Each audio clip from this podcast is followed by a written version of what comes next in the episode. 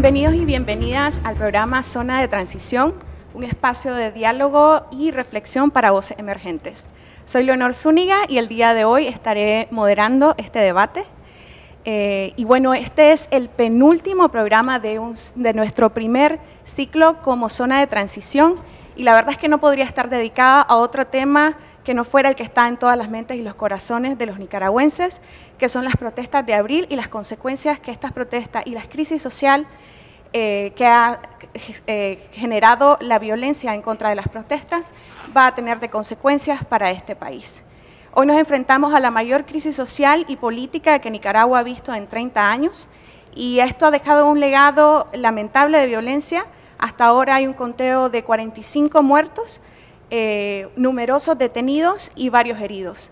Pero además de eso hay cambios importantes en la configuración del poder en Nicaragua. Por primera vez hay un cuestionamiento fuerte la hegemonía del Frente Sandinista como partido único y mayoritario del país. Y también hay la inclusión de nuevos actores como el movimiento estudiantil independiente, que ahora eh, se ha vuelto una fuerza legítima y con una voz muy fuerte en el país. Para hacer esta discusión tenemos un panel de invitados que nos van a ayudar a expandir esta discusión y a traer nuevas perspectivas. Aquí tenemos de invitada a Fátima Villalta, eh, estudiante miembro de la coordinadora universitaria, Eduardo Flores, filósofo y docente universitario, Gerlin Aguilera, docente universitaria, y Fabrice Leluz, periodista. Además de contar con nuestros panelistas, tenemos una audiencia de invitados que está compuesta por estudiantes universitarios, miembros de movimientos sociales y personas que también participaron en la Revolución Sandinista. Eh, hola muchachos, hola audiencia, ¿cómo están? Hola. Bueno, les voy a hacer una pregunta general, casi injusta, pero de ahí comenzamos y después vamos un poquito más en, detalle sobre lo que está pasando en Nicaragua. ¿Qué ha cambiado en Nicaragua a partir del 18 de abril? Si nosotros comparáramos la Nicaragua de hoy con la Nicaragua de hace tres semanas, ¿cuál es la diferencia? Sí, bueno, yo creo que lo más visible, sobre todo retomando lo que vos introducías, es obviamente la hegemonía que tenía hasta hace unos días el Frente Sandinista y yo creo que lo más claro lo podemos percibir, percibir a nivel de las organizaciones de masa que nosotros creo que inocentemente intuíamos o asumíamos que era una gran multitud y que obviamente con todo este estallido social ha habido un desplazamiento de las organizaciones de masa. Ese desplazamiento obviamente ha sido empujado por organización popular y espontánea desde los barrios hasta los bastiones del Frente Sandinista. Entonces, este desplazamiento de las organizaciones eh, militantes o que vinculábamos al Frente Sandinista nos dan luces que obviamente hay una eh, volatilidad en toda esa militancia y que también eh, de fondo eh, subyacían posiblemente vinculaciones de tipo más instrumentales. ¿Qué quiere decir esto? Eh, una participación vinculada al partido de gobierno a través de los incentivos selectivos, es decir, a través de la, de la posible participación o un cargo en el gobierno y que obviamente se descuidó mucho la parte ideológica y la participación política eh, del Frente Sandinista y fue desplazado por un sistema más de, de recompensa, que en la práctica se traduce en un costo-beneficio de participación política vinculada al Frente que ha quedado totalmente relegada a partir de toda la protesta social. Fátima, ¿cómo ha sido para usted desde la universidad eh, este, este nuevo escenario eh, que ha cambiado en el país desde los universitarios? Creo que esto ha vuelto a poner sobre la mesa el papel del movimiento estudiantil, el papel de la organización de los estudiantes y también de la autonomía universitaria al menos en mi caso, que es la UCA, eh, no tenemos movimientos estudiantiles, entonces es una forma como de contrarrestar lo que sucede en, por ejemplo, las universidades públicas donde está UNEN. Entonces te das cuenta de, esta, están las dos caras de la moneda, pero en las dos caras de la moneda te das cuenta que está neutralizado o desarticulado la organización estudiantil. Entonces ha sido como volver a poner este tema sobre la mesa, volver a pensar en un relevo generacional, entender que todas estas estructuras bajo las que crecimos ya están gastadas. Eh, pensar en nuevas formas de organización eh, desde las redes sociales que han sido tan importantes en este momento. Entonces, eh, todo este, todo este relevo y todo este papel de la juventud también nos pone como en el foco y en el centro de atención, porque ahorita somos, eh, son los estudiantes el centro de atención, aunque te das cuenta que en realidad es solo la punta del iceberg de una serie de inconformidades de, todo, de amplios sectores, tanto que hasta la empresa privada se ha sumado a ellos. Entonces, ¿Los estudiantes universitarios esperaban esto? Mm, creo que todos lo veíamos venir, creo que todos los que estábamos aquí sabíamos que esto eventualmente iba a suceder, pero no sabíamos que iba a suceder de esta forma y sí es verdad en el sentido de que nos acusan de que no estábamos preparados para esto, pero es que creo que nadie estaba preparado para que esto explotara de esta forma. En algún momento pensamos que esto iba a detenerse porque eh, recuerdo que comenzamos desde Indio Maíz, entonces a convocar desde Indio Maíz y pensamos que iba a ser una marchita o una convocatoria de lo típico de 100 personas porque la gente tiene miedo de que lleguen y te golpeen lo normal. Y ya sabíamos, bueno, tenemos que correr, tenemos que cuidarnos, eh, ya sabemos que tal vez nos van a robar el teléfono o cosas así, ¿no? Entonces luego lo de Indio Maíz fue subiendo de tal forma que veías que era una convocatoria bastante grande alrededor de un tema ambiental y justamente se une con lo de Lins y lo que pasó en Camino de Oriente y toda la represión y las universidades comenzaron a, estallar cuando se dieron cuenta que una León, la UNA, la UNI, que lo iban a llevar a una marcha a la que ellos no querían ir. Eh, para dar respuesta a toda esta agresión de la que habíamos sido víctimas quienes nos habíamos manifestado. Pero digamos, y me gustaría escuchar la, opinión de Eduardo también aquí, Fabriz, ¿por qué, digamos, en Nicaragua han habido muchos problemas sociales, no es la reforma del INS no es la primera cosa que genera malestar. Estaba la ley del canal, que digo, la concesión era es gigante y es un gran problema. ¿Qué, ¿Qué sucede aquí? ¿Por qué de pronto los estudiantes universitarios se activan en tantas universidades, mucha gente afuera no entiende por qué de pronto esta explosión social. ¿Es producto de que es un acumulado de cosas? Yo soy periodista, pero yo hablando con familiares, hablando con amigos, gente que no está en el, gremio, o sea, tantos atropellos. Y si era el gobierno o si era una institución del Estado o uno de los poderes estatales que te hacían, o la policía, que te hacían daño, no tenías dónde acudir, ¿no? Entonces hemos venido... Eh, como sofocando un montón de, malestares como, como, país, creo yo. Este, y ahorita como que todo encontró un punto de ebullición en esto. Ahora, la génesis, génesis de esto, que es quizá, bueno, Indio Maíz, ¿no? Pero este Camino de Oriente, creo que es la génesis. Eh, y después la UCA, lo que sucede en la UCA. Eh, creo que eso activó por las universidades, ¿no? Y, por eso creo que Silvio Báez este, dice acertadamente que la juventud, los jóvenes, los estudiantes son la reserva moral, lo dijo muy poco tiempo después ¿no? en la catedral, este, pero creo que a ellos se les debe ese enojo de, de por qué si estamos protestando, que es un derecho que se da en la, en la Constitución, en Camino de Oriente, por qué vienen esas turbas con las camisas del gobierno y tienen objetivos claros. O sea, un colega mío, Julio, Julio López de Onda Local, quedó inconsciente con, con un ataque dirigido a él. Después la compañeros de 100% Noticias le robaron una cámara de 25 mil dólares. 100% Noticias ni siquiera estaba cubriendo algo eh, para, qué sé yo, estaba en contra de... Si más bien ves que 100% Noticias eh, en los últimos, qué sé yo, años pues no tiene una voz crítica necesariamente hacia un lado u otro, ¿no? es bastante neutral, digamos, e incluso se detacha de que más bien era casi que defendía al gobierno en algunos programas como Cuarto Poder. Entonces, digamos, hay un sinnúmero de abusos a los periodistas y también a, los chavalos, a los jóvenes estudiantes que estaban ahí, y son, es una violencia tan drástica y, salió y era tan fácil encontrar la información en Insta Stories, en, en Facebook Lives, en los medios de comunicación entonces después lo que sucede en la UCA, y es que ahora también eso, eso cambió y eso ha cambiado mucho en Nicaragua y por eso creo que esto ha sido muy rápido, el acceso a las imágenes y el acceso a la información y que cada uno es un potencial medio de comunicación, no, no solo los periodistas. Eh, mencionabas vos, mencionaste a Báez, eh, quería preguntarle, eh, y tal vez Eduardo nos podría eh, dar tu opinión en esto, Ahora hay muchos actores sociales en juego, actores que normalmente estaban muy activos, pero digamos en demandas que no necesariamente encontraban un cauce común. Pues, por ejemplo, el movimiento campesino tiene años de estar luchando contra eh, la ley 840, pero no necesariamente tenía un, un, apoyo popular, como por ejemplo puede ser que estén consiguiendo ahorita las protestas estudiantiles.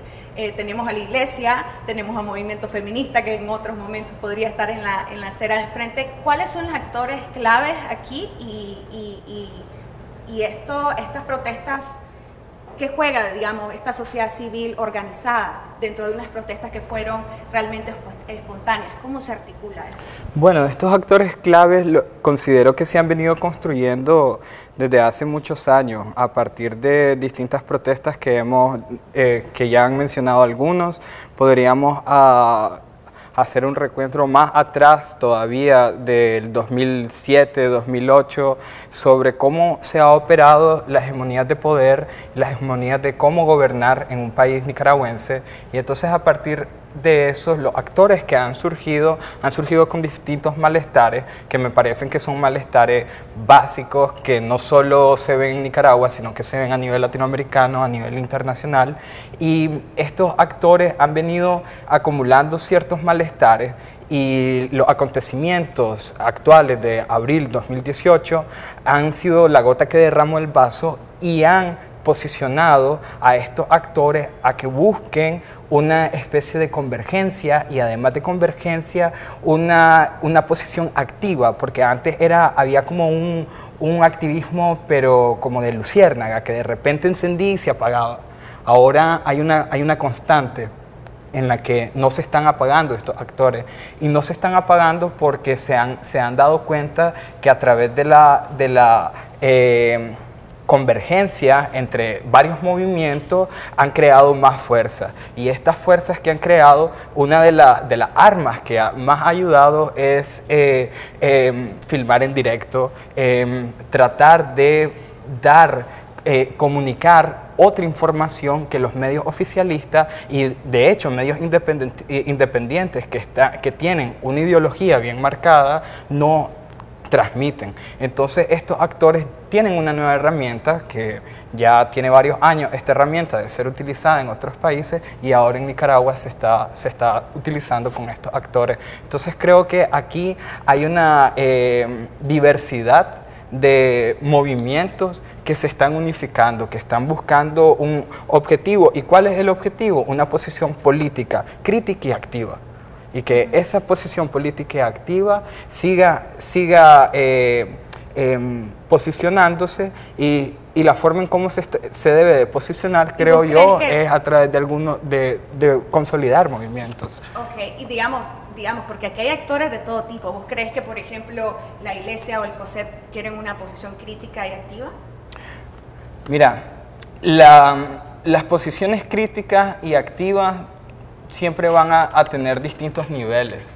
Y además de distintos niveles, creo yo que cada quien eh, jale el agua para su molino. Entonces, en el caso de la iglesia y el COSEP, obviamente que eh, necesitan eh, posicionarse porque son un poder bastante fuerte en este país. Y lo que, no, lo que no debemos de hacer como ciudadanos, como ciudadanas nicaragüenses, es pecar de ingenuos y creer que ellos nos van a resolver las cosas. Eh, ellos son una parte de todos estos actores que se están, eh, que se están posicionando. Yo creo que una de, las caras que más, eh, se, más se ha representado, más allá de la iglesia y el COSEP, y como lo han dicho los demás, son los, movimientos estudiantiles. Estos movimientos estudiantiles de generaciones que eh, la gente que tiene una visión adultista pensaban que estaban totalmente adormecidos y ahora están actuando de una manera que nadie se le esperaba. Sí, eso es interesante. Me acuerdo que yo siempre cuestionaba las caricaturas que salían en ciertos medios que decía que la generación de menores de 30 eran personas totalmente eh, eh, indiferentes ¿no? a los cambios sociales y ahora todas las caricaturas son de que son los los, el centro de los cambios sociales. Para defender, discúlpame, para defender a mi colega eh, Pedro Molina, ¿no? que es el que hizo esta, esa caricatura animada, él mismo pues hasta pidió, hizo un mea culpa ¿no? Eh, público y ahora más bien dibuja todo lo contrario y más bien celebra el hecho de que la juventud haya tenido este despertar. Eh, para, para, hablar un poquito de mi opinión sobre lo del COSEP y la, y la Iglesia Católica adentrándose en esto como actores también principales junto con los estudiantes o apoyando el movimiento estudiantil, que es muy importante que tengan tal apoyo creo que es que ya no estamos hablando del descontento de 11 años acumulativo y, la, y el vaso y la gota que derrama el vaso, estamos hablando de algo muy en concreto, que es una masacre estudiantil.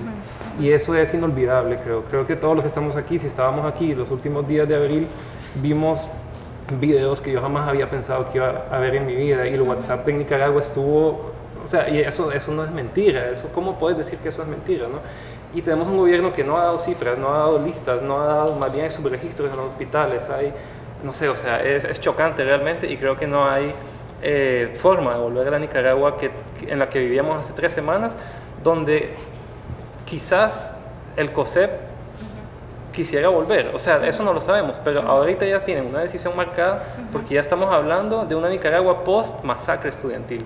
Sí. Y eso creo que es, es, bueno, es válido, es importante. Eh, sí. Eh, yo creo que no debemos de perder de perspectiva eh, la figura, o mejor dicho, el rol que han tenido estos actores.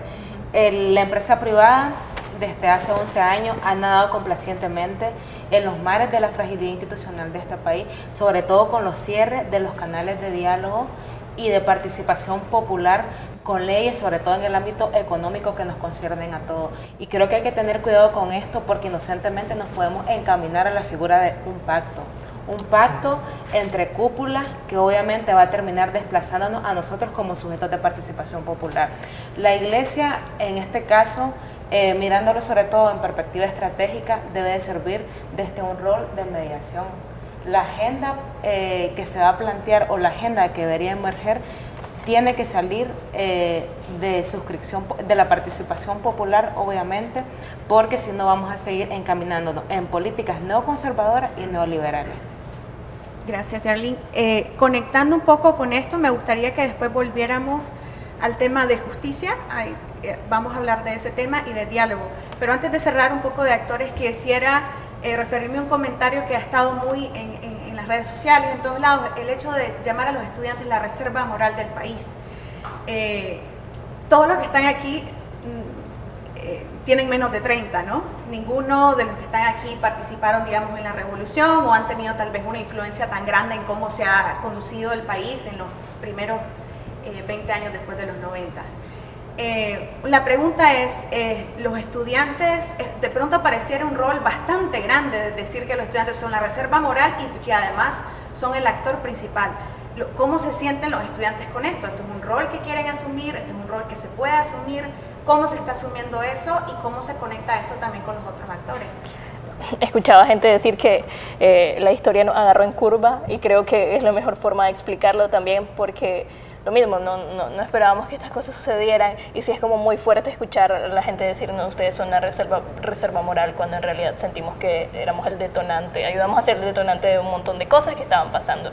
Y en ese sentido coincido con Fabricio de que esta no, no podrá ser la Nicaragua de hace tres semanas después de lo, de, lo que pasó ahora.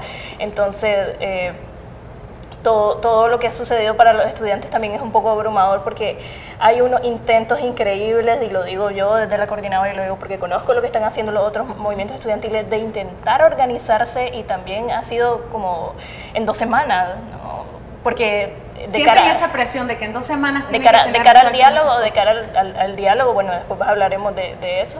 Eh, algunos están diciendo como ya estamos listos, ¿no? El concepto está listo, los, otros actores están listos, pero son los estudiantes ustedes quien, quienes, quienes atrasan el diálogo. Entonces eh, es un poco eh, irónico todo eso después de todo lo que sucedió con nosotros y encima pensar en que no estábamos organizados y ahora estamos atrasando este, todo este proceso es un poco complejo porque eh, no queremos que esto suceda de la forma en la que sucede en la política tradicional, ¿no? Ponemos un par de caudillos estudiantiles y que vayan ellos, ¿no? Sino que estamos intentando crear procesos de consenso en todo este caos que es muy difícil porque los recintos no están abiertos, porque sabemos que no podemos tener asambleas, eh, porque no tenemos apoyo de nuestras autoridades eh, universitarias, entonces es un poco complicado y hay que hacer uso de todas estas herramientas también. Entonces, qué sé yo, el grupo masivo de Facebook dice, bueno muchachos, tenemos que reunirnos en algún lugar e intentar convocar y ver si podemos tener algún tipo de representante estudiantil que pueda ir de cara y empezar a consensuar qué son las cosas comunes. Eh, desde ese rato vienen estas conversaciones con los grupos que son más visibles de movimientos estudiantiles y coincidimos en un montón de cosas, tal vez hay otras en las que no estamos tan de acuerdo sobre cómo, se, cómo proceden las cosas, pero nos damos cuenta que vamos consensuando y vamos intentando construir una democracia eh, express, pero intentando hacerlo bien de alguna forma. Sí. Ah, eh, yo creo que cuando se dice que los estudiantes son la reserva moral de este país, implícitamente también eh, asumimos que muchos de los actores que han sido partícipes de la arena política, de la arena social en este país, son moralmente permeables y que de alguna forma también eh, se han distanciado, no solo partidos políticos tradicionales, también algunas organizaciones de la sociedad civil se han distanciado también de la, de la situación inmediata de la gente. Eh, de, la, de las condiciones que las personas necesitan resolver también en ese momento.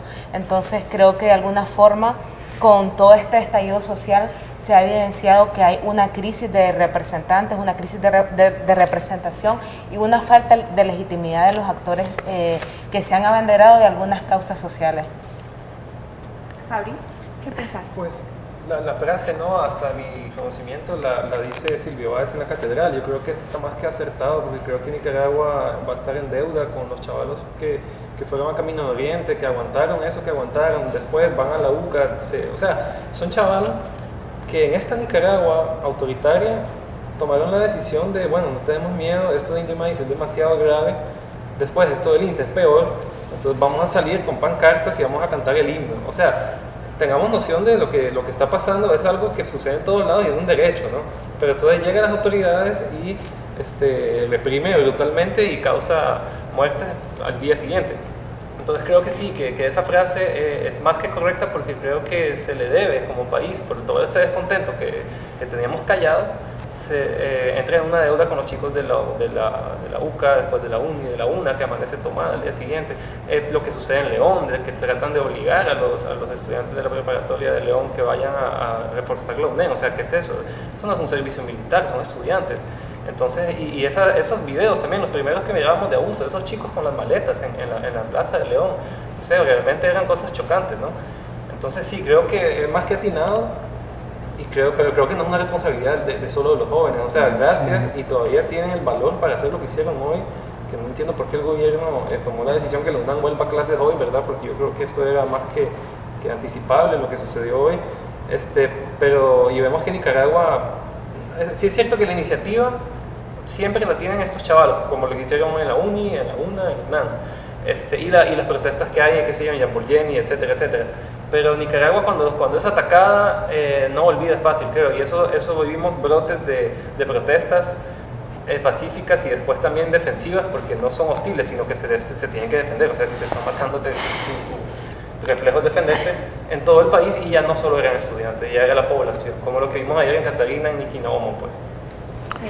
Sí. Mm, bueno, rápidamente, yo creo que esta frase también hay que pensarle un poco con cierta sospecha también, porque em, adjudicarle tanta responsabilidad a personas que deberían de estar en las aulas de clase formándose, que ahorita no pueden por el contexto que está pasando, también uno tiene que aprender a ubicarse. Obviamente que los universitarios y las juventudes tienen que salir a las calles y pronunciarse, pero no podemos sobrecargarlos tampoco de las acciones, porque cuando sobrecargas, eh, construir un mesianismo también. Y el problema a veces en Nicaragua es que construimos mesías y le damos a otros eh, ese, ese carácter de, de, mesianismo.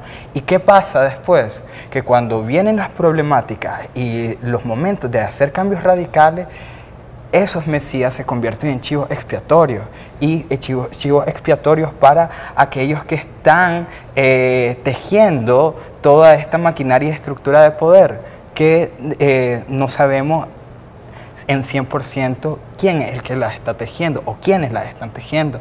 Entonces, decir que la reserva moral del país son los universitarios, eh, no, no, la podemos, no la podemos ver como una seguridad de un 100%, es parte de toda una reserva que hay y lo comprobamos en estos días, porque no solo fueron los estudiantes los que salieron a las calles, sino ciudadanos de diferentes clases sociales todos en el país, en diferentes sectores, en diferentes eh, eh, eh, puntos geográficos de, esta zona, todos ellos son parte de esa reserva moral. Entonces, sí fueron detonantes, sí fueron actores que iniciaron, pero ellos también tienen sus responsabilidades y esas responsabilidades hay que brindárselas. Eh, gracias Eduardo. Ahora quisiera que nos moviéramos un poquito más al tema de la justicia, que ha sido como un tema central, una demanda central no solo de los estudiantes universitarios, también la conferencia episcopal lo, lo, eh, lo mencionó, el movimiento feminista lo mencionó, varias organizaciones, el, mismo COSEP. Eh, el gobierno anunció la formación de la Comisión de la Verdad presidida por Gustavo Porra y ya están iniciando procesos de de investigación y hasta eh, llamados judiciales para sospechosos. Eh, y, pero también ocurre que le han negado la entrada a la CIT. ¿Qué pasa ahora? O sea, ¿en qué, en qué momento se está ahorita con la, con la demanda de justicia y hacia dónde va o hacia dónde se puede llegar con eso? Pues yo pienso que, que Nicaragua, o sea, si si analizamos el, el, plano político, bueno, al menos como periodista, no solo, no solo, me ha tocado redactar reportajes que sustentan con muchas pruebas lo que estoy a punto de decir, sino que también he leído un montón de reportajes con muchas pruebas. O sea, aquí no hay separación de poderes, ni de instituciones ni de autoridades. De los 16 magistrados de la Corte Suprema de Justicia, 11 son del partido gobernante y 5 son aliados. ¿no? O sea, es que al final tampoco podemos olvidar cómo se ha venido, eh, eh, cómo se ha venido todo monopolizando y, haciendo de todo una cúpula que toma decisiones pues, y que usa todos todos estos poderes para su beneficio. Porque en 2016 ya defenestran partidos, quitan este, personalidades jurídicas. Realmente aquí no hay una posición porque la han destruido. ¿no? Han, han sabido tejer bien eh, su, su, proyecto político, ¿no? Ortega y Murillo. Entonces creo que un, Nicaragua es incapaz de, de, de buscar por sí misma la justicia en este caso. Porque si, si... O sea, para vos es clave que venga, por ejemplo, una entidad internacional. Eh, creo que es la única forma, es la única forma, o que, se, o que pero eso lo veo muy improbable, que, que, salgan todas las autoridades, todos los magistrados y que haya una elección más popular de quiénes son los que van a... O la comisión, pues, o sea, la comisión son cinco personas que están muy allegadas, son cuatro personas muy allegadas a Daniel Ortega y un padre que, que realmente tiene bastante apoyo. Eh, social, qué sé yo, la gente lo quiere mucho al padre Uriel, Molina, pero que también, pues, o sea, ha llegado al frente y hablando con familiares dicen que ni siquiera está muy bien de salud. Entonces yo temo que pase lo mismo que con Víctor Tirado el otro día, ¿no? Entonces al final, o sea, esta comisión no va a resolver, no, no es capaz, y además se da un plazo de tres meses, no es demasiado, tres meses. Cuando hace dos semanas, o sea, son, la prensa eh, ha, confirmado 42 muertes eh, con, con bueno, un escrutinio bien, o sea, una cuenta muy, muy estricta, confidencial 46, organismos de, derechos humanos más de 50, o sea, se habló de 63 en un momento. Sí. Entonces, yo, creo que no puede. Fátima. Creo que los pronunciamientos de los grupos organizados estudiantiles han sido muy categóricos alrededor de la eh, petición de justicia y saben que, o sea, una frase, no, los asesinos no pueden investigarse a sí mismos. O sea, sabemos quiénes fueron los culpables, porque lo vivimos, porque lo vimos, porque está registrado. Entonces es imposible que quieran decirnos que Gustavo Porra va a presidir la, Comisión de la Verdad ¿no? y, de las personas que están ahí. Eh, entendemos y en eso somos muy categóricos alrededor de la petición de justicia de que tiene que ser organismos internacionales nacionales de derechos humanos quien tengan que venir a hacer este tengan que hacer esta investigación y esa es una precondición clave para el diálogo que en ningún momento han puesto sobre la mesa o han estado dispuestos a cumplir han cedido en pequeñas cosas, ¿no? Abrir 100% noticias, liberar a los muchachos que están presos y aún hay otros que están pasando procesos completamente arbitrarios. Entonces, eh, han soltado de, algunas partes, pero lo que más nos importa, lo que más nos interesa, no lo están, no lo están poniendo sobre la mesa. ¿Qué, es? Eh, la justicia y específicamente que ellos no eh, presidan la Comisión de la Verdad y la entrada a la CID y otros organismos de derechos humanos internacional. Ok. Muchachos, ¿ustedes tienen una opinión al respecto? Bueno, yo eh, comparto un poco la opinión de Fátima hacia esta posición categórica de los movimientos estudiantiles de no diálogo. no diálogo mientras se esté construyendo este circo y no diálogo, pienso yo también, mientras los culpables se sigan pavoneando como los amos y señores de este país. Mientras eso suceda, no podemos estar eh, pensando en dialogar con asesinos y con personas que más bien se burlan de nosotros. O sea, ahorita no ven ustedes, los que están aquí, condiciones para hacer un diálogo? Las condiciones de posibilidad para un diálogo no, no, no, no la va a observar mientras hoy se haya metido la policía a, a toda la zona de la Miguel Bonía y de Lupoli, mientras veas turbas, eh, perdón, mientras veas turbas en, en la Miguel Bonía, en, en o veas cómo la, la policía eh, entró a la zona de Lupoli en, en, durante esta tarde, eh, o ves lo que sucedió ayer en, en Niquinomi y, y, Catarina. Entonces, ¿cómo va a haber diálogo si al final estas personas que están llamando al diálogo se, está, se, están burlando de nosotros y están creando su propia atmósfera sin incluirnos? Entonces, ahí no, no, no, no existe diálogo porque no hay justicia. ¿Y cuál es, digamos, si ahorita porque una de las condiciones para que hubiera diálogo es que no se, eh, cesara la violencia. Digamos, esa condición no se está dando en este momento, hay otras condiciones que tampoco, pero ¿cuál es la alternativa? O sea, si no se empuja hacia el diálogo, ¿cuál es la alternativa? Esta era la pregunta que tenían, eh, bueno, que, que, que, querías hacer más adelante quizás, pero ya la estaba diciendo, que cuáles son las salidas a la actual situación. Bueno, eso es muy difícil de, de leer, ¿no? de anticipar. Creo que incluso hay ciertos niveles de improvisación a veces, como el secuestro de Telémaco, con, qué sé yo, con los saqueos, que a los 10 minutos vemos fotos de los policías ayudando a los saqueadores. Este, pero entonces, lo del diálogo, entiendo yo que primero es el gobierno que, que dice a la conferencia episcopal, hagamos un diálogo, los invitamos a que ustedes sean eh, garantes. El COSEP en realidad fue el primero que llamó esta vez, pero la iglesia llamó en el 2014. Pues. Ah, no, claro, sí, con aquella carta episcopal.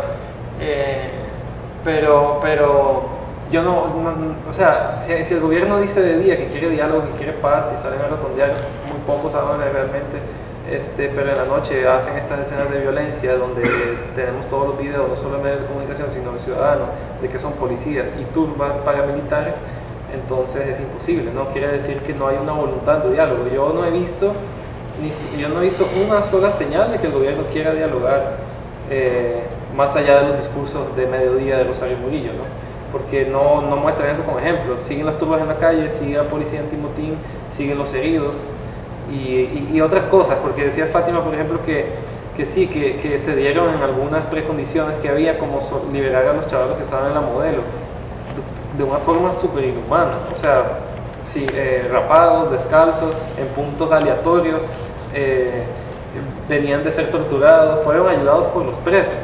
Entonces, o sea, eso no son condiciones de, de diálogo. El restablecimiento de 100% de noticias para después atacar confidencial y, y, votar el sitio, atacar la prensa y votarlo por 20 minutos también. O sea, en verdad no hay ninguna, ninguna señal, veo yo, de que el gobierno quiera realmente que este diálogo se produzca. Es terrible que tengamos que pensar que nosotros somos los que tenemos que buscar alternativas, uh -huh. porque en realidad las opciones ya las estamos dando uh -huh. y ellos no tienen ninguna voluntad de hacerlo estamos pidiendo cosas específicas que pueden cumplirse, pero en realidad no quieren hacer y hay cosas que no son negociables, la verdad. Eh, sí, eh, este es un tema sumamente complejo, creo que nadie tiene una respuesta clara, especialmente si no hay colaboración de parte del otro actor, pero sí me parece que es una, una reflexión eh, importante el hecho de, preguntarnos, porque hay mucha gente, ¿no? Eh, que, está muy, eh, eh, muy indignada por lo que está pasando, que dice fuera Ortega, fuera Rosario Murillo inmediatamente. Pero eso es una demanda, digamos, que se entiende que un montón de gente la pueda decir, pero ¿cómo funciona eso? O sea, ¿cómo eso se traduce en una salida además pacífica? Pues los movimientos hasta ahora de las protestas han tenido un compromiso con que sean protestas pacíficas. ¿Cómo en todo caso, si la salida, el compromiso es que sea salida pacífica, cómo se lleva a que este actor eh, eh, sí, sea, ah, sea, sea sí. pues digamos, la, la, la, guerra terminó con el acuerdo de Esquipulas, pues. Sí. Eh, que tomaron este, bastante tiempo. Que tomaron bastante tiempo. Eso es cómo nos imaginamos llevar a ese actor a que se haya una salida pacífica.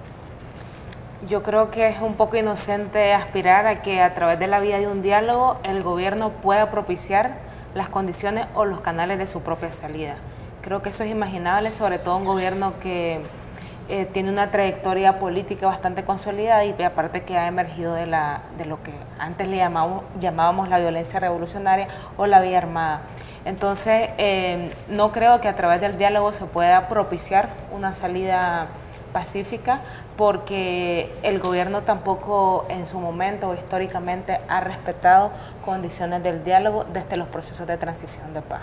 Entonces, aspirar a esto ahorita yo creo que más bien es darle condiciones de enfriamiento, eh, para enfriar la protesta social, que obviamente suma puntos para el gobierno y también para eh, socavar de alguna forma las lógicas organizativas que se han movilizado hasta el momento y también de, de, instaurar una política de terrorismo estatal a través de la persecución de las personas que de alguna forma han estado al frente de la protesta. Y entonces, Jerlyn, ¿vos qué harías? Pues un llamado a que continúe la protesta pacífica. Eh, aparte de la, de la movilización en las calles, yo creo que hay algunos temas que en algunos momentos no les hemos eh, prestado la suficiente eh, atención porque quizás lo mirábamos como un horizonte muy lejano. Y algunos compañeros eh, han estado insistiendo, por ejemplo, este, la Organización de Jóvenes con, Ideas de País, por ejemplo, de una asamblea constituyente, una, que es un recurso a través del cual nosotros podamos elegir tanto la constitución, podamos plantear nuestro, nuestro proyecto como generación, pero también que podamos elegir esas instituciones entonces, eh, sobre todo retomando las condiciones eh, coyunturales, necesitamos de, un, de una comisión, de un gobierno de transición que pueda convocar después a una Asamblea eh, Nacional Constituyente en la que seamos nosotros como sujetos populares los que podamos también plasmar nuestro proyecto en función a todo un sistema que, que obviamente ha cambiado porque nuestra constitución es un poco antigua. Entonces necesitamos también todo un marco que responda a nuestros proyectos, pero que estamos claros que a través de un diálogo no se va a facilitar un canal para disolver todos esos poderes, mucho menos para propiciar la salida del gobierno. Yo creo que tiene sentido lo que dice, eh, pero, pero siento que o sea, la, población no maneja ni esos conceptos, digamos, o, eso, o esa densidad, digamos, este, técnica pero, o esos canales, digamos, la asamblea constituyente, es como, eh, habría que primero tratar de meterlo en el imaginario colectivo. Este, pero yo creo que, digamos, si las dos alternativas son o seguimos protestando pacíficamente hasta el cansancio, o tratamos de que el diálogo suceda, yo creo que yo elegiría el diálogo y tratar de buscar esos cambios a través del diálogo. Ahora, no sé, yo como te decía, no, no he visto una señal de que el gobierno quiera realmente dialogar, más allá de su discurso a los medios días. Este, pero a través de un diálogo pueden darse esas opciones, pero creo que también puede darse eh, elecciones, no sé si adelantarlas, no sé si, bueno, cambiar todas las autoridades electorales, que sería el mismo caso que la Corte Suprema de Justicia, ¿no? Eh, pero también hay que tener en cuenta que, por ejemplo, se ha hecho mucho el paralelismo con los últimos días de Somoza de Baile, ¿no? Que era, pero era un político más joven era otro contexto, era una guerra, no era una insurrección armada, esta digamos que podría ser una insurrección desarmada, eh, el pueblo no tiene armas, ¿no? se defiende como puede con barricadas y demás. Pero también otra diferencia es que Ortega tiene 75 años este, y está enfermo. Entonces, no sé, pasa también creo la salida de esta crisis por eh, la capacidad que tenga él o no de entender que, que, esto no es viable. Pues, o sea, de, crear una Venezuela 2.0 en Centroamérica sin petróleo, creo que no, no es válido. O sea, no es viable, creo yo. Este, pero también, y vos lo decías también, hay que, o sea, hay que tomar todo en cuenta, ¿no? Han amasado poder, tanto poder durante 11 años, que no, no es anticipable que digan, bueno, ¿saben qué? Tienen razón, ustedes son mayoría, la marcha del 23 de abril, que no pasamos en nuestros canales, y la marcha del 28, realmente tenían a casi toda Managua en la calle, tienen razón, vamos a escucharlo. O sea, eso tampoco creo que, sea un escenario, ojalá lo fuera. A, propósito de los paralelismos, es que cuando uno ve la historia, pensarías que el frente solo está dispuesto a negociar cuando lo orilla en situaciones críticas, ¿no? al final los acuerdos de paz fueron eso, una Nicaragua completamente desgastada. Entonces, lo que tiene miedo el COSEP, creo yo, cuando reaccionan tan rápido fue recordar o ver un panorama posible en el que saben que el turismo está acabando, que las empresas están muy preocupadas, que la inversión extranjera está muy preocupada, entonces eh, tal vez han tardado mucho en posicionarse, pero algo a lo que la gente está llamando también alrededor de un paro nacional, por ejemplo. Entonces, eh, intentar mover todas las piezas de alguna forma hacia un solo lado, en el sentido de eh, intentar jugar esa ficha o hacer esa apuesta, al menos para ver de qué forma puede darse un diálogo. Por ejemplo, están apostando por elecciones anticipadas o hipervigiladas, al menos como una de las garantías que puedan darse tal vez para que se discutan otras cosas, como un gobierno de transición o una constituyente, es decir.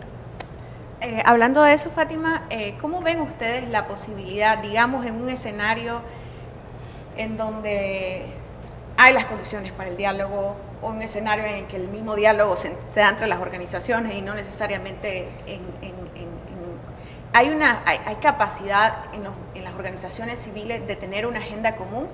Lo planteo porque efectivamente hay muy en común el tema de pedir la justicia, el despido y, e investigación de las eh, figuras responsables. Eh, y también el tema en muchos casos de una llamada una reforma electoral, una reforma institucional. Pero también hay distintos sectores que quieren que las agendas se amplíen. Pues hay sectores que están diciendo que, por ejemplo, debería incluirse la ley 840. Hay otros sectores que hablan de la autonomía universitaria. ¿Es factible concentrarse en una agenda? ¿Cómo, cómo lo ven eso?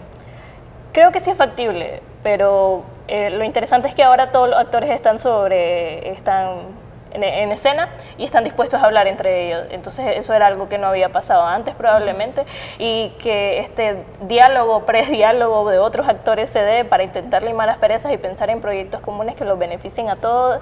Creo que en este momento ahora es más viable que hace, que hace 5 o 10 años.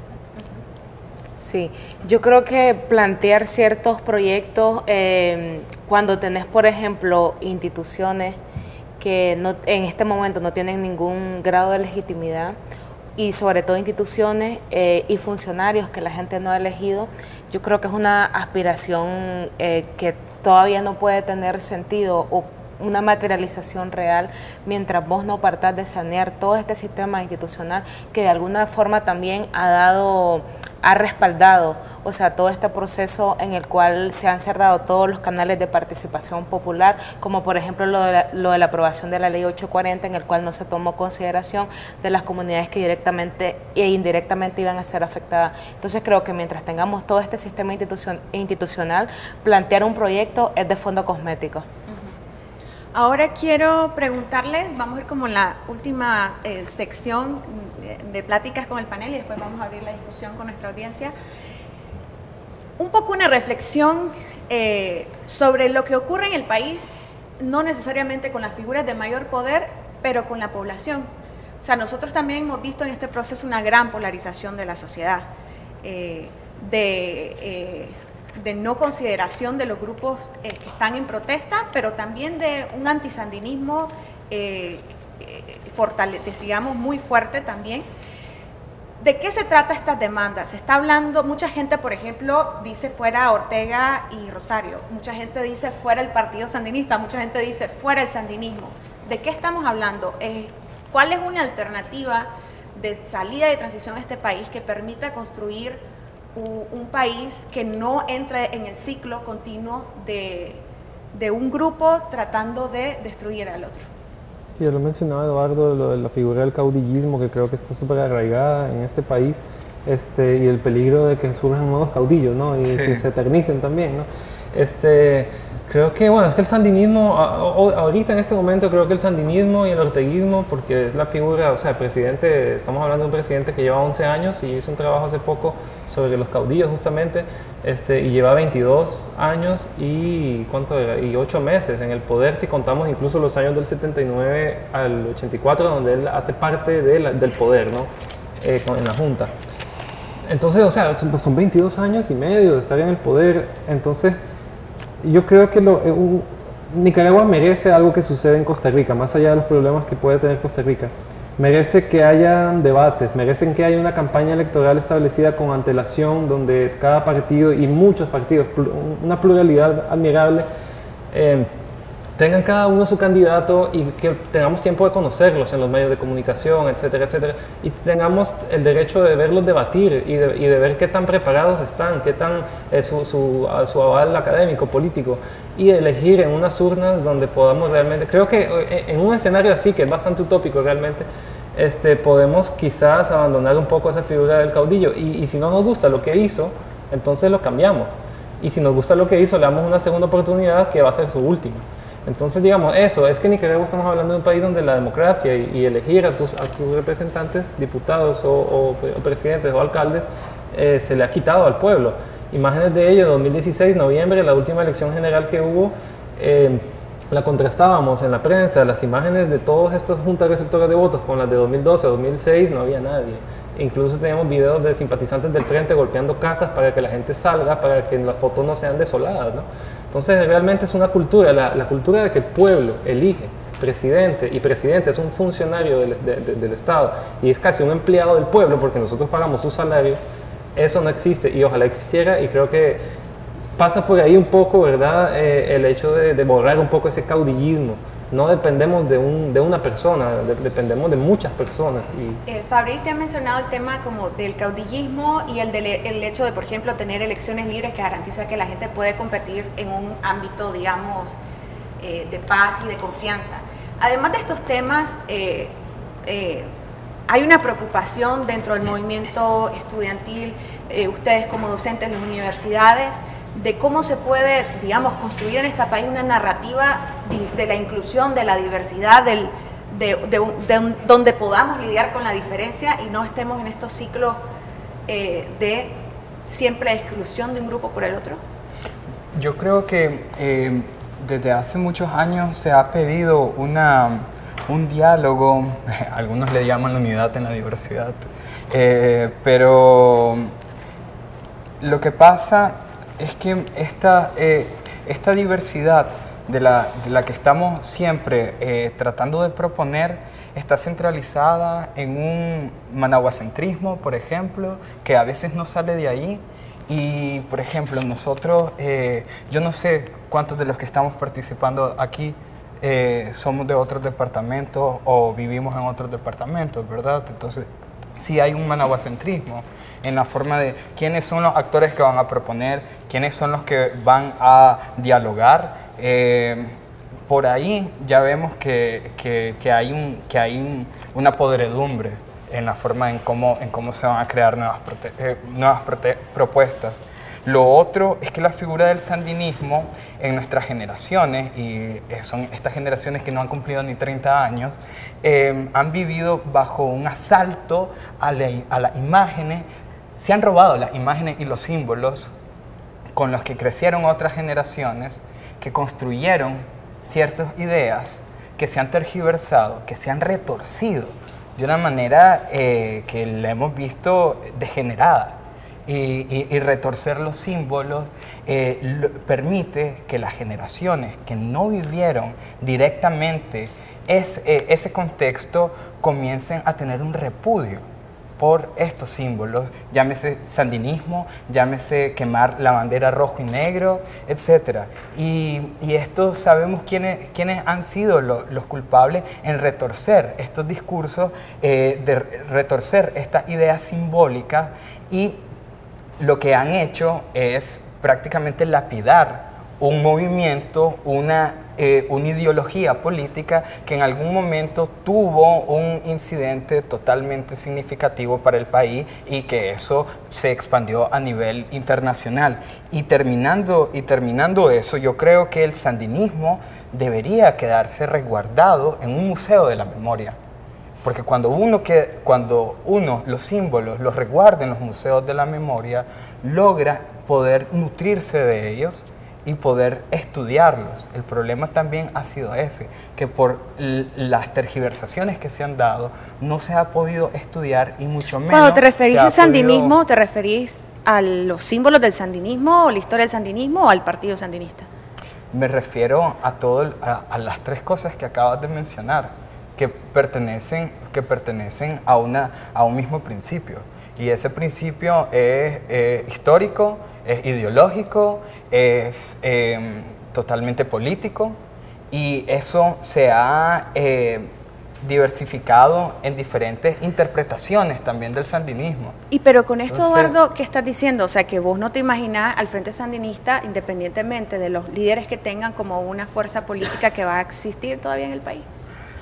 A lo que yo me refiero es que los símbolos del sandinismo actualmente no son los que en algún momento eh, eh, sucedieron. Y esto eh, se ve en la tergiversación de los colores, la tergiversación de cómo la puesta en escena también del discurso mismo.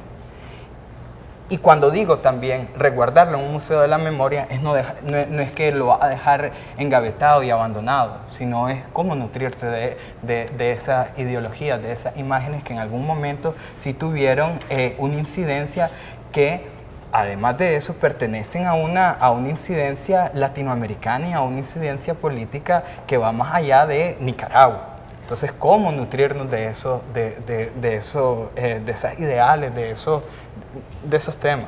Ok, perfecto. Fátima, te veo que tenés rato a estar escribiendo algo. Es que son varias cosas las que se están planteando, ¿no? Entonces, con respecto a esta discusión del sandinismo, al menos sentimos que por lo menos nosotros, o lo que hemos trabajado nosotros, no hay una respuesta para lo que va a pasar con el sandinismo. Eso es como le toca a ellos sanearse a ellos y ver cómo responden a esta crisis y estos nuevos tiempos, porque lo mismo, esto, esto, ya no es igual, o sea, ya esta es la Nicaragua, ya no es la misma, hay un parte de en todo esto, pero por ejemplo es muy interesante lo que está pasando con lo social y toda esta cultura política y sus mecanismos de reproducción también que donde está, ha estado inmerso el sandinismo y toda esta lógica caudillista, autoritaria, que ha, ayudado a crear y, que, lo ves en lo social, pero también te das cuenta de que hay intentos y la gente sabe que es necesario, pero no hay espacios para poder debatir y, pensar en cómo se puede hacer. Hay intentos de crear pluralidad, o sea, cuando nace toda esta cosa de que... Eh, estos grupos autoconvocados, o sea, distintos gente que salía a las calles y que armaba su grupito y que entendía la necesidad de aliarse de alguna forma y de eh, crear vínculos con otros grupos organizados, entender que, no, que ya no hay un solo gran movimiento que lo absorbe todo y que da las directrices de todo y que yo creo que es algo que tenemos que sacar del imaginario y que de alguna forma hemos estado trabajando. Por ejemplo, con todo esto que está pasando con este pequeño e incipiente movimiento estudiantil que está comenzando a trabajar, también hemos estado muy claros de que es difícil, no sabemos bien cómo y, tropezamos y vamos tres pasos adelante y después vamos... Eh, la horizontalidad es algo que sabemos que es muy valiosa, que no hemos trabajado y que a veces no sabemos bien cómo lograrlo, pero intentamos ir de mira a eso y también entendemos que no podemos esperar que un solo movimiento conglomere toda, todo, todo un sentido, todas las causas, pero entendemos que es necesario sentarnos a platicar con otras personas que estén haciendo lo que nosotros hacemos, e intentar consensuar, e intentar dialogar de alguna forma. Entonces eh, te das cuenta que de, los movimientos o de, lo social eh, están esos intentos de cambio también, que significan también un intento de cambio de una cultura política. Sí, yo creo que el golpe moral del frente obviamente ha venido desde su base eh, y un claro ejemplo ejemplo de eso es la disputa que hay en el espacio público de los símbolos del sandinismo. Por ejemplo, cuando la gente viene y toma un lugar y lo pinta en azul y blanco, al menos pues mi lectura puede que esté muy errónea y puede ser muy debatible, no es un rechazo eh, explícito a los valores del sandinismo, sino más bien al monopolio, al secuestro y a la desviación ideológica que hay desde el gobierno a partir de, ese, de, ese, mismo monopolio que ha hecho de, los valores políticos del sandinismo. Entonces yo creo que es una, una cuestión bien interesante que la gente también de alguna forma eh, se ha reapropiado de todos esos símbolos, de los héroes y los mártires, de la figura de Sandino, a partir de la condena que hace de ese secuestro que ha realizado el gobierno de la ideología sandinista. Entonces, yo creo que una pregunta que al menos yo en, este momento no me atrevería a responder es si es posible pensar un sandinismo sin Ortega, o al menos sin esta cúpula que de alguna forma moralmente ha sido permeable. Ellos creo que se han encargado, rápidamente, se han encargado de destruir un sandinismo sin Ortega, el único sandinismo, porque bien que mal es el Frente Sandinista, el mismo partido consolidado en los 60, 70. Este, pues con esa bandera y con ese nombre es Ortega y Murillo y ellos han, eh, han destruido las asambleas partidarias, las elecciones partidarias, el relevo generacional en el partido. Entonces creo que eh, también algo que, que, a lo mejor no, no, hemos mencionado es que ahora va a ser indivisible eh, pensar en el Frente Sandinista y en la masacre estudiantil, a como fue con Somosigno y, todas las barbaridades, masacres estudiantiles y después miles de muertos en la, insurrección de ambos lados, eh, con, de, ligar eso con la familia y la, y la dinastía somocista. ¿no? Entonces creo que sí, o sea, ya, ya eh, junto a la bandera va abril 2018. Yo creo que la gente lo ha intentado desde, desde las calles de, vincular eh, lo que ha sido, por ejemplo, el sandinismo con el orteguismo. Por ejemplo, un fenómeno bien interesante es que en las movilizaciones todavía se siguen entonando músicas de protesta. Entonces yo creo que... Las manifestaciones en las protestas, las canciones son en alusión a la revolución sandinista, digamos, a lo que era en ese momento. Entonces yo creo que todo ese repertorio simbólico que propició y que nos suministró la revolución sandinista, de alguna forma son aspectos que se han retomado desde, la, desde las movilizaciones populares y que no necesariamente implican una vinculación directa con la política de represión orteguista y lo que son los valores del, sandinismo. Es que aquí no se trata tampoco de asesinar un, símbolo, como lo han hecho ellos con nosotros, con los estudiantes que han muerto, con las personas que han asesinado durante no solo eh, eh, este año, en años anteriores también. Eh, se trata de una superación también de estos símbolos. Y la superación de los símbolos no, es, eh, no, no, no, significa ya les voy a dar la espalda, sino cómo recuperar algunas cosas muy positivas de esos símbolos, de, ese, de esa memoria histórica y tratar de llevarlas a tu contexto, a tu época. Eso es lo eso es lo que no están haciendo ellos, porque ellos están creando un vicio que como lo han dicho bien, el vicio que están creando es a través de una cúpula que dice cómo se va a operar, cómo, cómo se va a gobernar, cómo se van a usar los símbolos, bajo qué discurso. Entonces lo que hay que también es eh, transfigurar un poco esa, esa simbología. Ok muchachos, solo le voy a hacer una última pregunta y vamos a ir con la audiencia. Eh, una pregunta muy difícil que le voy a tener que pedir que la respondan muy rápido. Pero bueno, ¿cómo, cómo ven las cosas evolucionando en, en, el futuro? Puede ser el futuro que ustedes elijan, en el siguiente mes, en el siguiente año. ¿Cómo ven las cosas evolucionando ahorita? Sí, yo creo que lo más inmediato, más allá de, de, hacer como diagnósticos y sobre todo de proponer recetas, lo que se ha demostrado en las movilizaciones populares es que obviamente el poder de alguna forma puede ser derribado o puede ser eh, removible. Entonces creo que a través de, la, de, la, de las movilizaciones hay una disputa de, un poder, de un poder hegemónico que eh, de alguna forma debe ser aprovechable en el sentido ya sea a través de, de, los marcos normativos, de los marcos jurídicos, de todo este proceso de saneamiento de las instituciones, pero creo que se ha abierto una puerta en el cual el poder, lo magnífico, eh, ya, no, ya no es tan tan impenetrable. Entonces la gente lo ha demostrado en las calles, o sea, lo demuestra cuando te derriba un árbol, por ejemplo, que así como un árbol puede ser derribado, el poder también de alguna forma se puede penetrar. Entonces creo que lo, que lo más inmediato en este sentido es de que se ha demostrado a través de todo este, de este estallido social de que el poder de alguna forma puede tener grietas y que esas grietas pueden ser aprovechadas a través de una agenda política concreta en el cual obviamente debe de haber una participación popular. Eduardo. Bueno, sí, es una pregunta muy difícil. Eh, un futuro... Eh, no hay que pensar, tampoco hay que caer en las utopías, creo yo.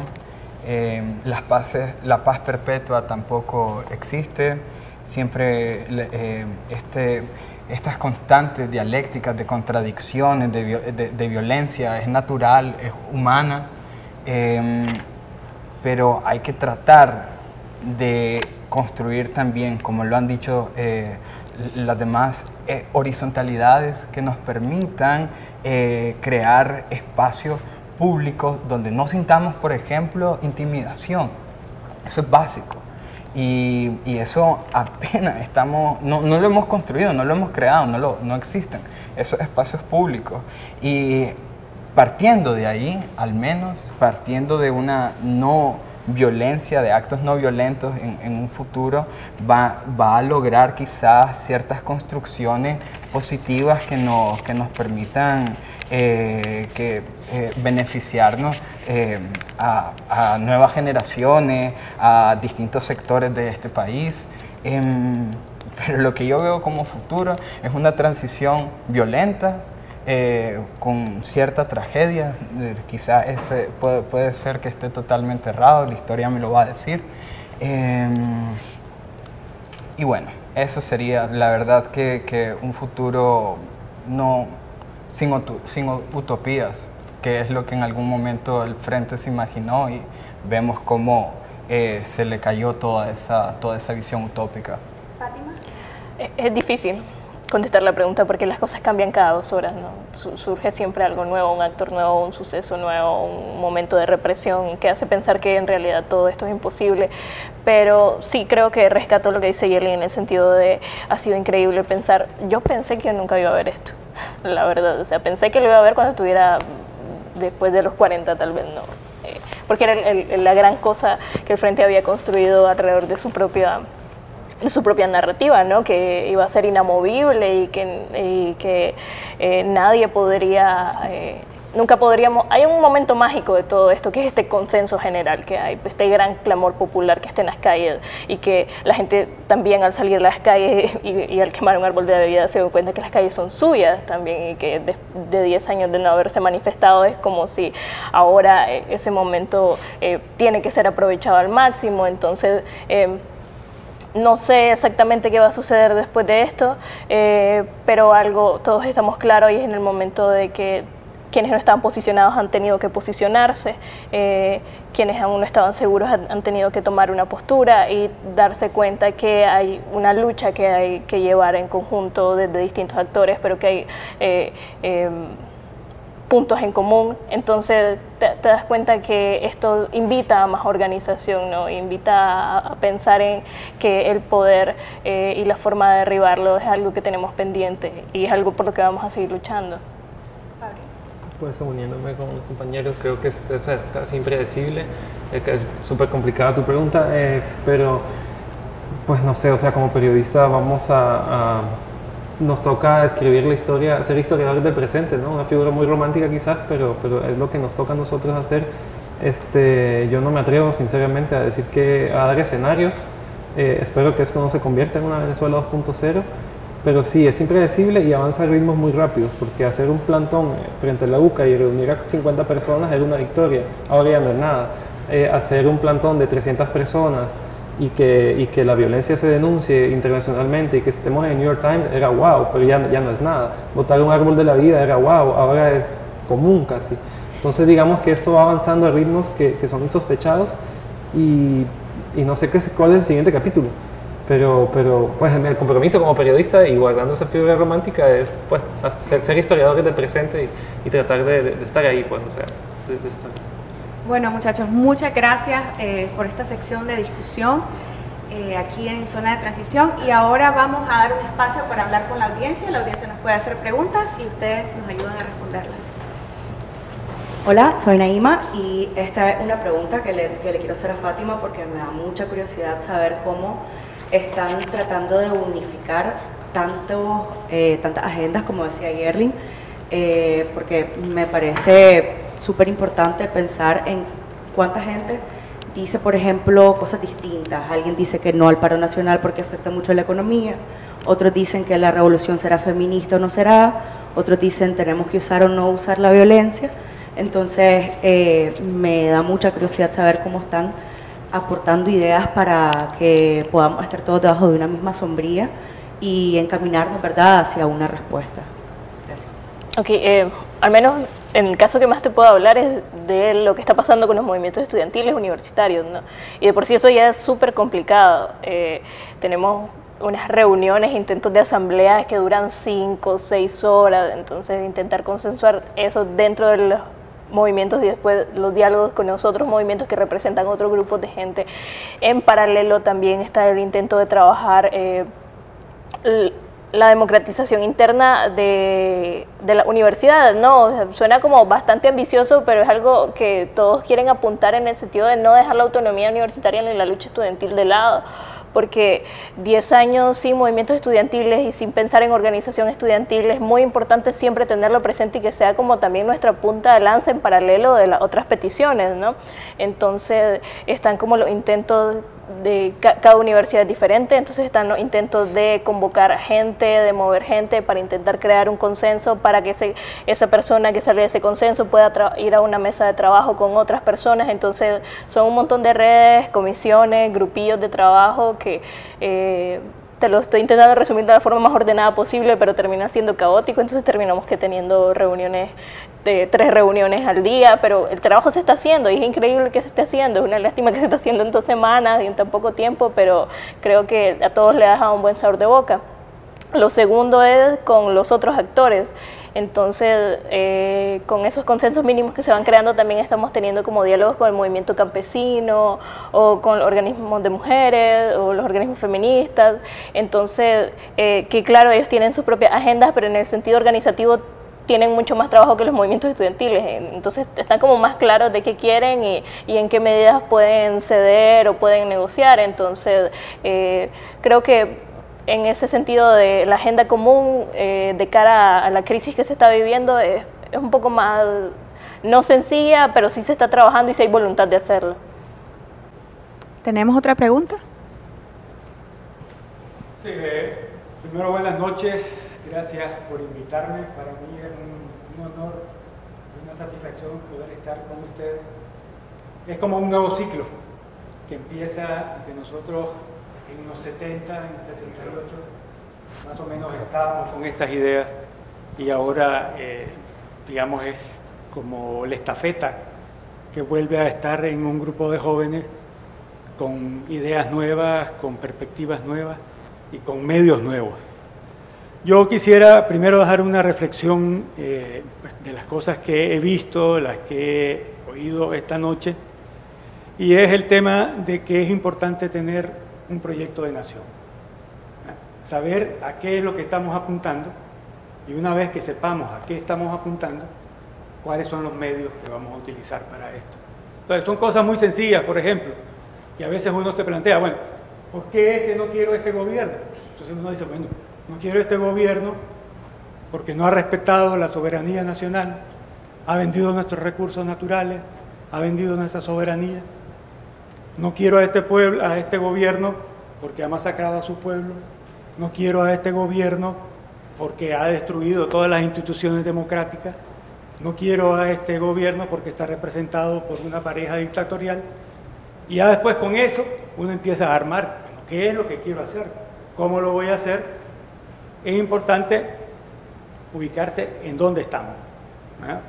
Porque decir, bueno, estamos ahora en en el 78, después de la muerte de, Chamorro, estamos en el 79, en julio de 79, o podemos llegar a estar en abril del 2017 en Venezuela, donde después de una resistencia de estudiantes de 120 días, 130 muertos, una represión del ejército indiscriminada, lo que tenemos ahora en Venezuela es que el movimiento se ha reducido. Entonces, tenemos que pensar que siempre busquemos una forma democrática de gobierno, busquemos el diálogo como una forma de poder comunicarnos con el resto, comunicar cuáles son nuestras ideas y a partir de eso empezar a poner nuestras posiciones porque si no es de esa manera, eh, corremos el riesgo de que nos vayamos desgastando, que el movimiento se vaya desgastando, que la coyuntura que hay en este momento, porque digamos, hay que separar un poco. Lo que se ha podido avanzar en parte es también porque la misma pareja que está en el gobierno ha desarticulado su propio gobierno y su propio partido. Los seguidores que tenían antes en los barrios ya no lo siguen, porque no se sienten representados por ellos. Pero no hay que perder la oportunidad. me parece muy interesante lo que está diciendo, pero sí lo voy a pedir que por una cuestión de tiempo hagamos la pregunta. Ok, entonces, importante eh, plantearse cuál es el objetivo que queremos y en base al objetivo poder hacer que más personas participen y poder tener una idea concreta que podamos plantear en un grupo que se pueda negociar una transición y un gobierno democrático. ¿Hay, un, hay una idea de proyecto de nación ah, detrás de estas protestas? Bueno, yo creo que en primer lugar eh, no hay que perder de perspectiva que este movimiento está en una etapa, pues, obviamente embrionaria, a través del cual, pues, de lo poco que he conocido, están desarrollando mecanismos como lo que comentaba la, compañera, de participación, de consulta.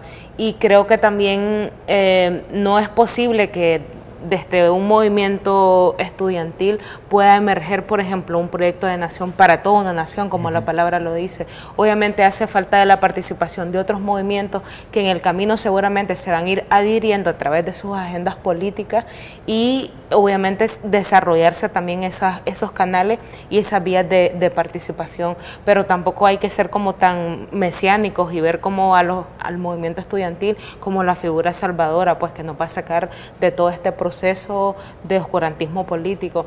También se necesitan de otras vías que yo me imagino que en este mismo proceso en el cual la gente también eh, se ha ido uniendo espontáneamente desde los barrios, desde los municipios que han sido históricamente bastiones del frente, que también van a ir proponiendo y va a ir emergiendo eh, una, una agenda, pues, porque es más, el mismo frente en toda su etapa eh, pre insurreccional, preinsurreccional, eh, a pesar de que había, por ejemplo, una organización de tipo estudiantil, que en ese momento era el FER, no toda la, la, responsabilidad recaía sobre el FER, o sea, había habían varias instancias que en ese momento también tenían una agenda, tenían un posicionamiento y que en algún momento también se fueron fusionando todas esas agendas. Pero en este momento yo creo que es un poco mesiánico demandarle que del movimiento estudiantil surja un, un, proyecto de nación o una agenda consolidada que se pueda dirigir a toda la, a toda la nación. Yo creo que a lo mejor no, no hay eh, con esas palabras proyecto de nación establecido y, que sea denominador común con esas palabras, pero creo que sí hay eh, un sueño en común que ojalá no sea utopía en Nicaragua, que es tener eh, una democracia, pues, o sea, como que la constitución política de la República se respete a como está, incluso, no sé, si quieren reformarla, pues, o sea, adecuarla a nuestros tiempos. Eh, yo hablaba de algo, a lo mejor, este, bueno, voy a tratar de hacerlo rápido, pero con, con Yoconda justamente, que está camino, hablaba aquí en el PAC, en una entrevista en diciembre del año pasado, de que a lo mejor estamos viviendo una revolución digital que es tal vez igual de grande que la revolución industrial en Inglaterra hace muchos siglos, hace tres siglos, eh, y, que no, eh, y que la política tradicional, la política que importamos de Europa, ¿no? la separación de poderes, a lo mejor no corresponde con, esa, con, esta revolución digital. Y vos hablabas de la horizontalidad de las redes. Entonces, estamos tratando, eh, la gente con Internet está aprendiendo a vivir en un mundo mucho más horizontal y la política que tenemos nosotros, sobre todo la cultura política de Nicaragua, es vertical. Es, este es una cosa que creo que no, no... Por eso también hay quizás, o había, ya no, por dicha, qué sé yo, eh, un desinterés en la política, porque si no me siento representado por, un, por unas elecciones o por, un, o por una asamblea, con una pésima historia, un pésimo currículum en este país o por una corte de justicia, entonces a lo mejor no voy a tener un proyecto de nación que funcione en base a esas opciones que tenemos. Entonces, bueno, eso ya sería una revolución, qué sé yo, eh, a lo mejor tenemos que volver a importarla, ojalá que no, porque América tiene cinco siglos de existir como la conocemos con ese nombre, pero a lo mejor en América pueden hacer eh, algo que se adecue a esa horizontalidad de, la, de, de Internet, ¿no?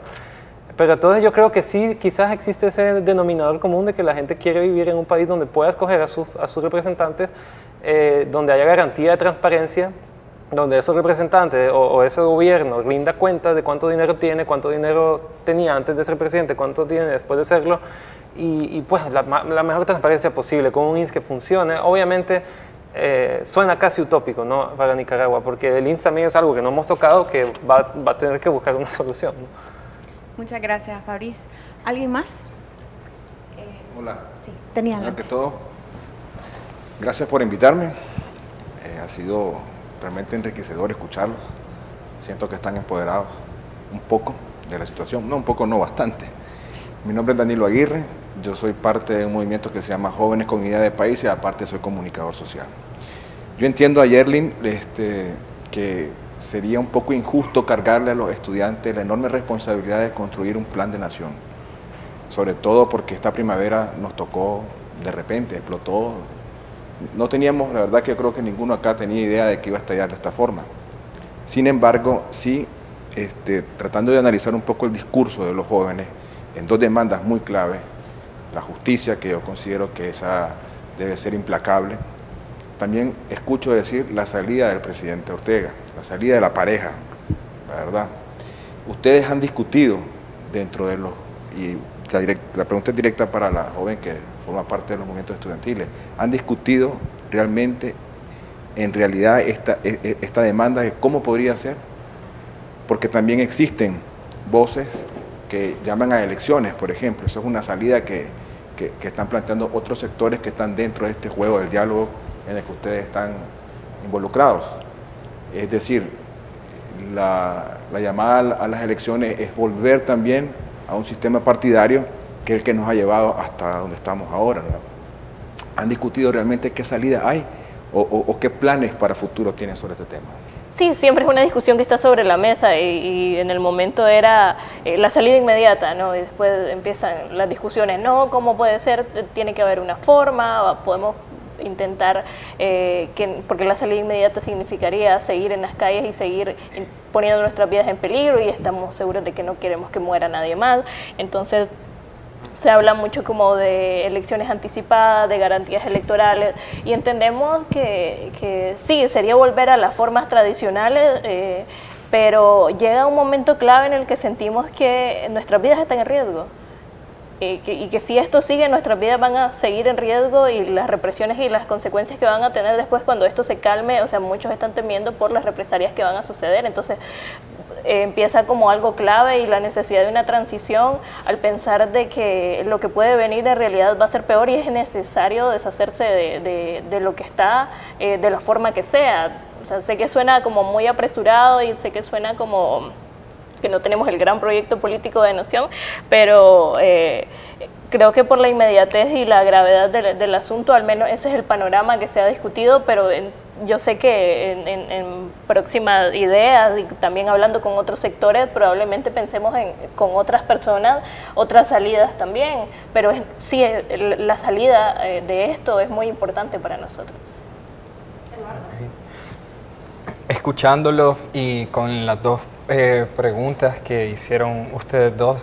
Em, a veces siento que, que, estamos repitiendo, hablamos de que queremos horizontalidad, porque hay, una eh, hay un eh, gobierno vertical, hegemónico, pero las propuestas que volvemos a dar son verticales, son hegemónicas. Entonces, ¿cómo rompemos con, con eso? Hablamos de un proyecto de nación, de un representante que, no, que, que hable por todos nosotros. Entonces es como, como porque utilizamos, porque utilizamos los discursos que están trasnochados, los discursos que hemos, hemos dado cuenta que no nos han llevado a nada.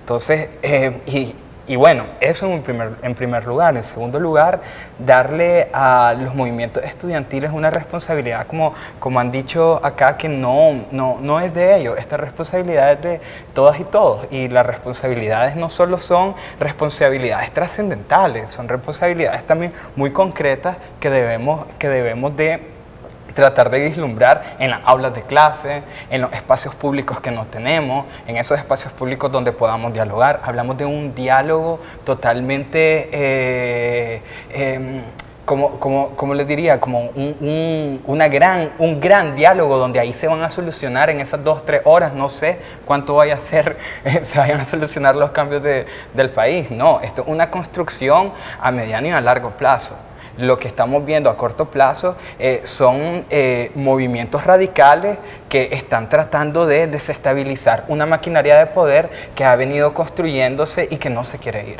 Entonces dejemos de hablar de un, eh, de un representante, de un proyecto de nación, cuando lo que queremos son multiplicidades, porque la realidad es múltiple. Gracias, Eduardo. ¿Alguien más? ¿Una pregunta? Guillermo Pérez Leiva.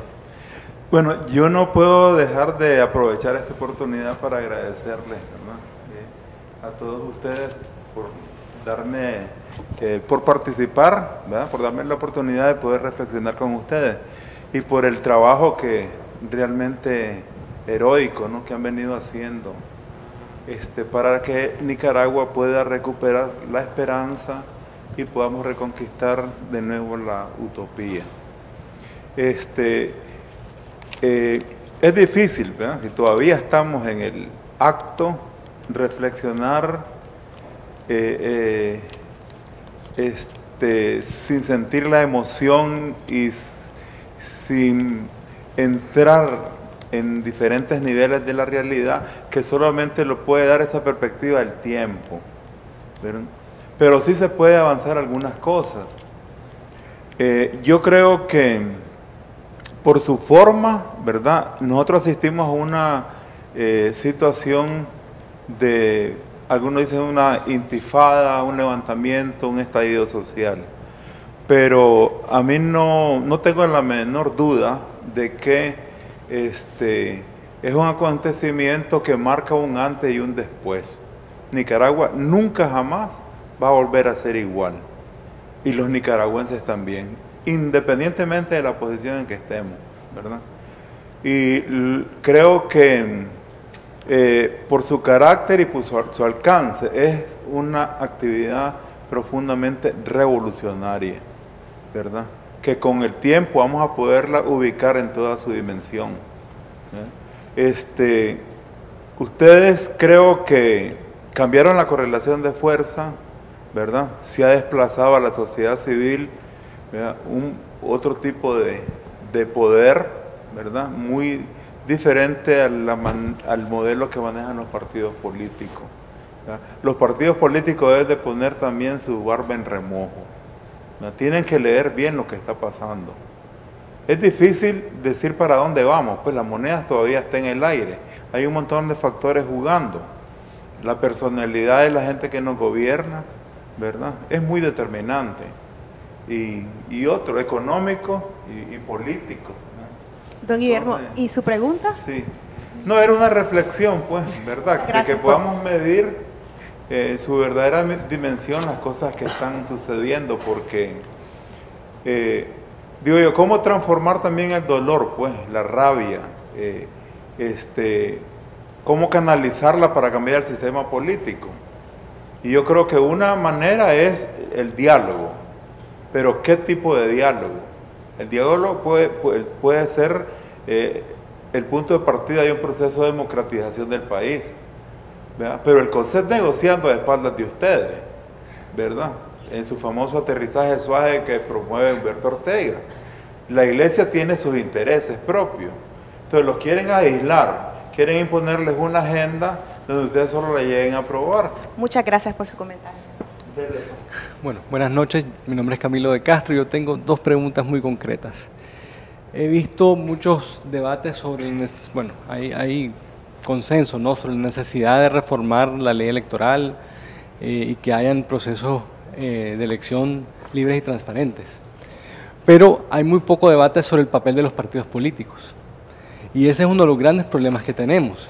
Si mañana hay elecciones libres y transparentes, pues aquí no hay partidos políticos funcionales, son partidos políticos muchas veces de papel, que en realidad no representan la voluntad de la ciudadanía. ¿Cuál es su propuesta para recomponer los partidos políticos en un contexto donde la juventud tiene tanta apatía hacia la política? ¿Cómo cambias eso?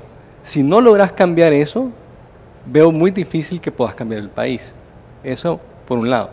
La otra pregunta tiene que ver con la falta de debate sobre la microeconomía y qué está pasando con la economía familiar, con la realidad de las familias nicaragüenses en, el ámbito económico.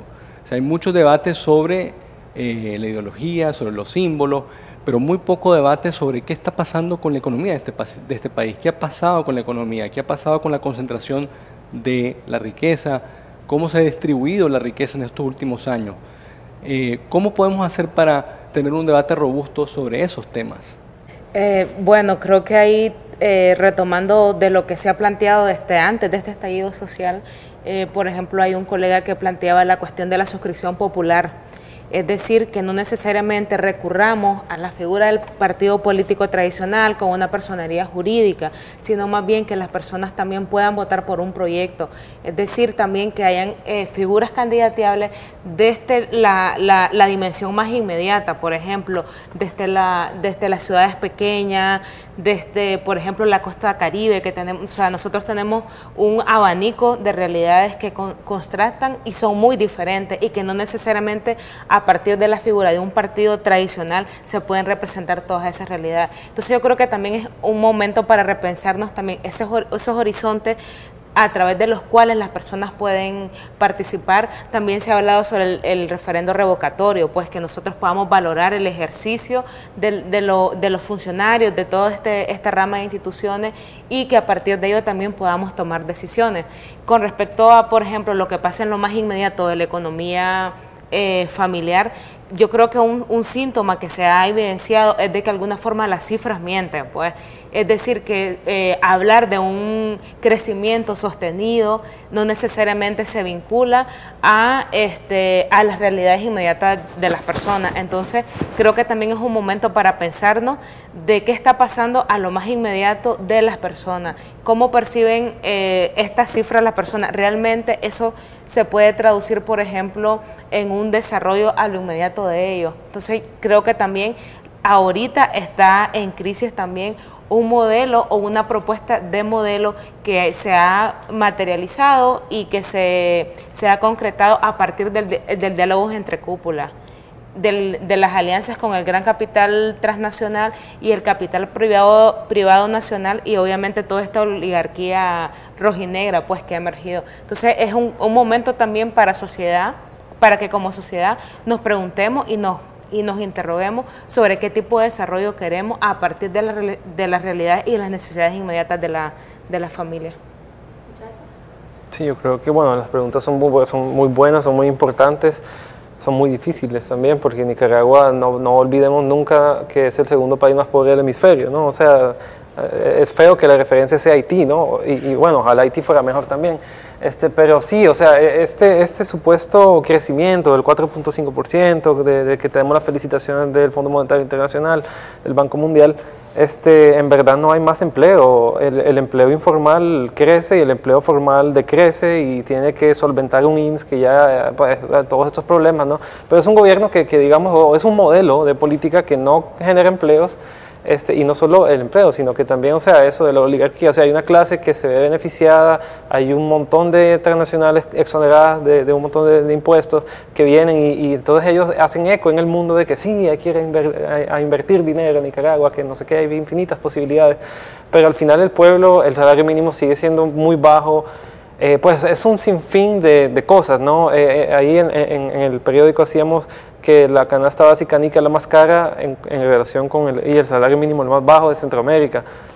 Entonces, estos retos, o sea, sí, hay que tocarlos, no sé si, y ojalá no fuera los políticos negociando con los empresarios, ¿no? O sea, pero entonces tratar de, de creo que el reto pasa también por tratar de, de hacer más espacios de diálogo, de, de, que la política y la población esté mucho más cerca. Eh, no sé, o sea, sinceramente no tengo una idea de cómo se puede eh, hacer eso, pero quizás, pues a lo mejor esa noche nos sentimos bien porque estamos debatiendo, ¿no? Pero, o sea, quizás, y, y, quizás esto no es tan grande como uno quisiera que, que fuera, pero eh, más, más, espacios de debate también, donde personas que toman decisiones escuchen. Y, y algo trillado quizás, pero que creo que es fundamental para cambiar un país es la educación, pues que tenemos una educación olvidada. Y si la educación pasa por ese, por ese deseo de tener un mejor país, eso sí es a largo plazo, ¿verdad? Así que tampoco podemos soñar, pero eh, creo que por la educación también inculcar el hecho de que Nicaragua puede salir adelante. Entonces, desde los cinco años que, vayan sabiendo eso hasta que, vayan que salgan de la universidad con otra idea de nación, quizá ayuda. Gracias, Fabriz. Eh, una última pregunta de parte del público. Eh, hola, buenas noches. Yo me llamo Luciana, soy antropóloga social. Y este, quería retomar un poquito de lo que Camilo estaba preguntando acerca del rechazo, eh, la idea de que nuestra sociedad y particularmente los jóvenes rechazamos la, política.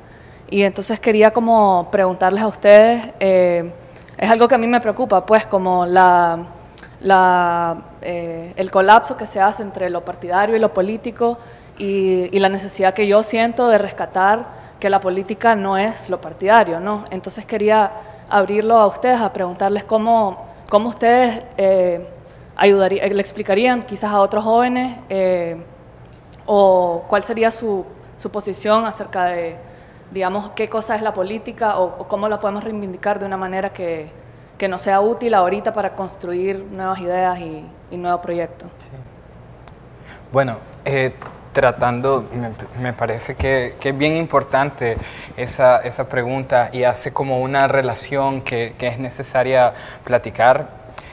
Mi trinchera es, eh, son las aulas de clases y en las aulas de clases he experimentado que los muchachos y las muchachas tienen un rechazo con los partidos políticos, no hablan de esos temas, no les interesan esos temas, no escriben sobre esos temas cuando eh, tratas de, que ellos te propongan eh, eh, temáticas que a ellos les interesen, porque ese rechazo se debe a un vicio de cómo se han desarrollado aquí los partidos políticos. En este caso, yo creo que las humanidades es cuando tienen que tomar una posición y la posición que hay que tomar es de cómo educar, cómo eh, resignificar cierta, ciertos valores, ciertos símbolos, cierta visión también de, de, país. Y cuando uno va trabajando en eso, que no, no es en un año, eh, el, tiempo... Eh, pues no, no, no sé cuánto vaya a durar, pero la idea es de que comencemos a utilizar también eh, las aulas de clase como esas trincheras, como esos espacios para poder expresar como profesores, como estudiantes, eh, expresar cuáles son, en primer lugar, las cosas en las que estamos en contra eh, con respecto a, la, visión que tenemos de, de, las políticas que se hacen acá y saber diferenciar entre qué es la política, qué es lo político y qué son los partidos. Entonces, en esas diferencias vamos a poder, creo yo, construir ciertas cierta, imaginación, cierta noción que, que nos, haya, que, nos lleve a, dar propuestas, a, crear más diálogos, a crear debates, donde los debates no sea que vos te echas el discurso porque yo no estoy de acuerdo con, ese discurso, sino que construyas eh, debates donde todos podamos nutrirnos. Entonces, eh, creo que la trinchera en ese caso, una de las trincheras fundamentales es eh, las aulas de clase. Y en las aulas de clase, la gran pregunta es cómo estamos educando. Eh, gracias, Eduardo. Fátima. Creo que algo muy revelador que ha salido de todo esto, principalmente para los jóvenes, es pensar en nuevas formas de hacer política. O sea, y entender eh, siempre ese discurso, los partidos políticos no nos representan, pero no significa que somos apáticos a la política. Cuando pensamos en estos procesos que estamos llevando dentro de las diferentes tendencias de los movimientos estudiantiles, es maravilloso también a la vez pensar en que estamos haciendo algo que nunca imaginamos que fuera posible. Esos consensos, esos diálogos, esas asambleas, esos intentos de lograr algo en común, eh, teniendo mucha horizontalidad y pensando en, lo más popular que sea, eh, ha sido maravilloso y ha sido darnos cuenta, esperen, esto que estamos haciendo, toda esta organización, estamos haciendo política y probablemente lo que estamos haciendo sea mucho más transparente y válido que los partidos tradicionales. Entonces, eso, eso creo que ha sido algo muy interesante que ha surgido en medio de todo esto. Bueno muchachos, muchísimas gracias por sus reflexiones que nos dan un poquito de luz en medio de tanta información, en medio de tantos eh, eh, hechos que están pasando, están cambiando rápidamente. Gracias también a la audiencia por sus preguntas.